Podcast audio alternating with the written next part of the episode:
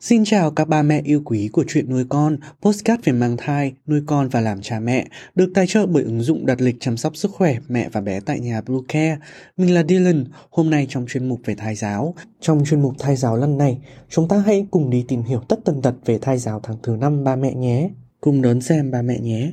Chúng mình sẽ trở lại ngay sau đây. Các mẹ hãy tải ngay app Bluecare để đặt lịch tắm bé, điều dưỡng vú em, chăm sóc trẻ sơ sinh, xét nghiệm và điều trị vàng da cho bé tại nhà, nhắc và đặt lịch tiêm chủng. Ngoài ra Bluecare còn cung cấp các dịch vụ xét nghiệm níp lấy mẫu tại nhà, massage mẹ bầu, chăm sóc mẹ sơ sinh, thông tắc tia sữa, hút sữa và rất nhiều dịch vụ y tế khác tại nhà. Truy cập website bluecare.vn hoặc hotline 24 trên 7 098 576 8181 để được tư vấn cụ thể các mẹ nhé.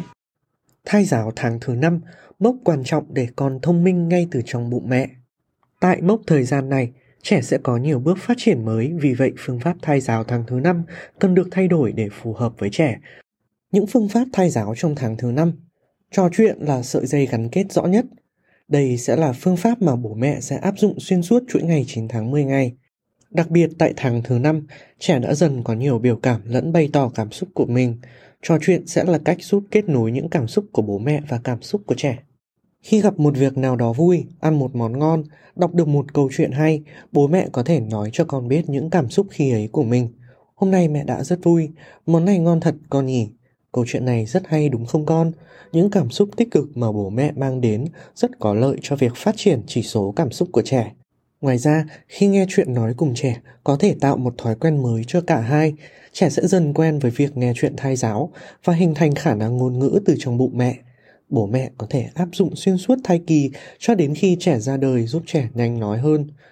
Cung cấp dưỡng chất vàng từ âm nhạc Nuôi dạy trẻ bằng âm nhạc là một phương pháp đã được nhiều quốc gia áp dụng. Minh chứng cho thành quả đó, nhiều trẻ sau khi ra đời được nghe lại các giai điệu cũ từng được nghe khi trong bụng mẹ, đã dần trở nên bình tĩnh và ít quấy khóc hơn. Nghe nhạc cũng là một cách giúp các mẹ thư giãn tinh thần sau ngày dài mệt mỏi. Những loại nhạc có giai điệu nhẹ nhàng, nhịp điệu chậm rãi rất phù hợp cho cả mẹ và bé. Có thể kể đến như nhạc cổ điển, nhạc thính phòng, nhạc đồng dao, nhạc thiếu nhi. Mẹ không nên chọn những loại nhạc có giai điệu mạnh, nhanh rất dễ làm trẻ giật mình Mẹ bầu cũng cần quan tâm đến thời gian nghe và thời điểm nghe nhạc. Theo đó, mỗi ngày, mẹ chỉ nên nghe từ 2 đến 3 lần và không quá 20 phút mỗi lần nghe. Hãy nghe nhạc vào thời điểm thư giãn, trước khi ngủ, khi tắm, vận động và hoặc làm việc nhà với cường độ nhẹ. Thai giáo tháng thứ năm qua các trò chơi. Một phương pháp thai giáo tháng thứ năm mà mẹ có thể thực hành cùng trẻ là chơi trò chơi. Vì trong giai đoạn này, não bộ cũng như khả năng vận động của trẻ bắt đầu phát triển và những trò chơi phù hợp sẽ giúp trẻ phát triển về cả trí tuệ lẫn thể chất.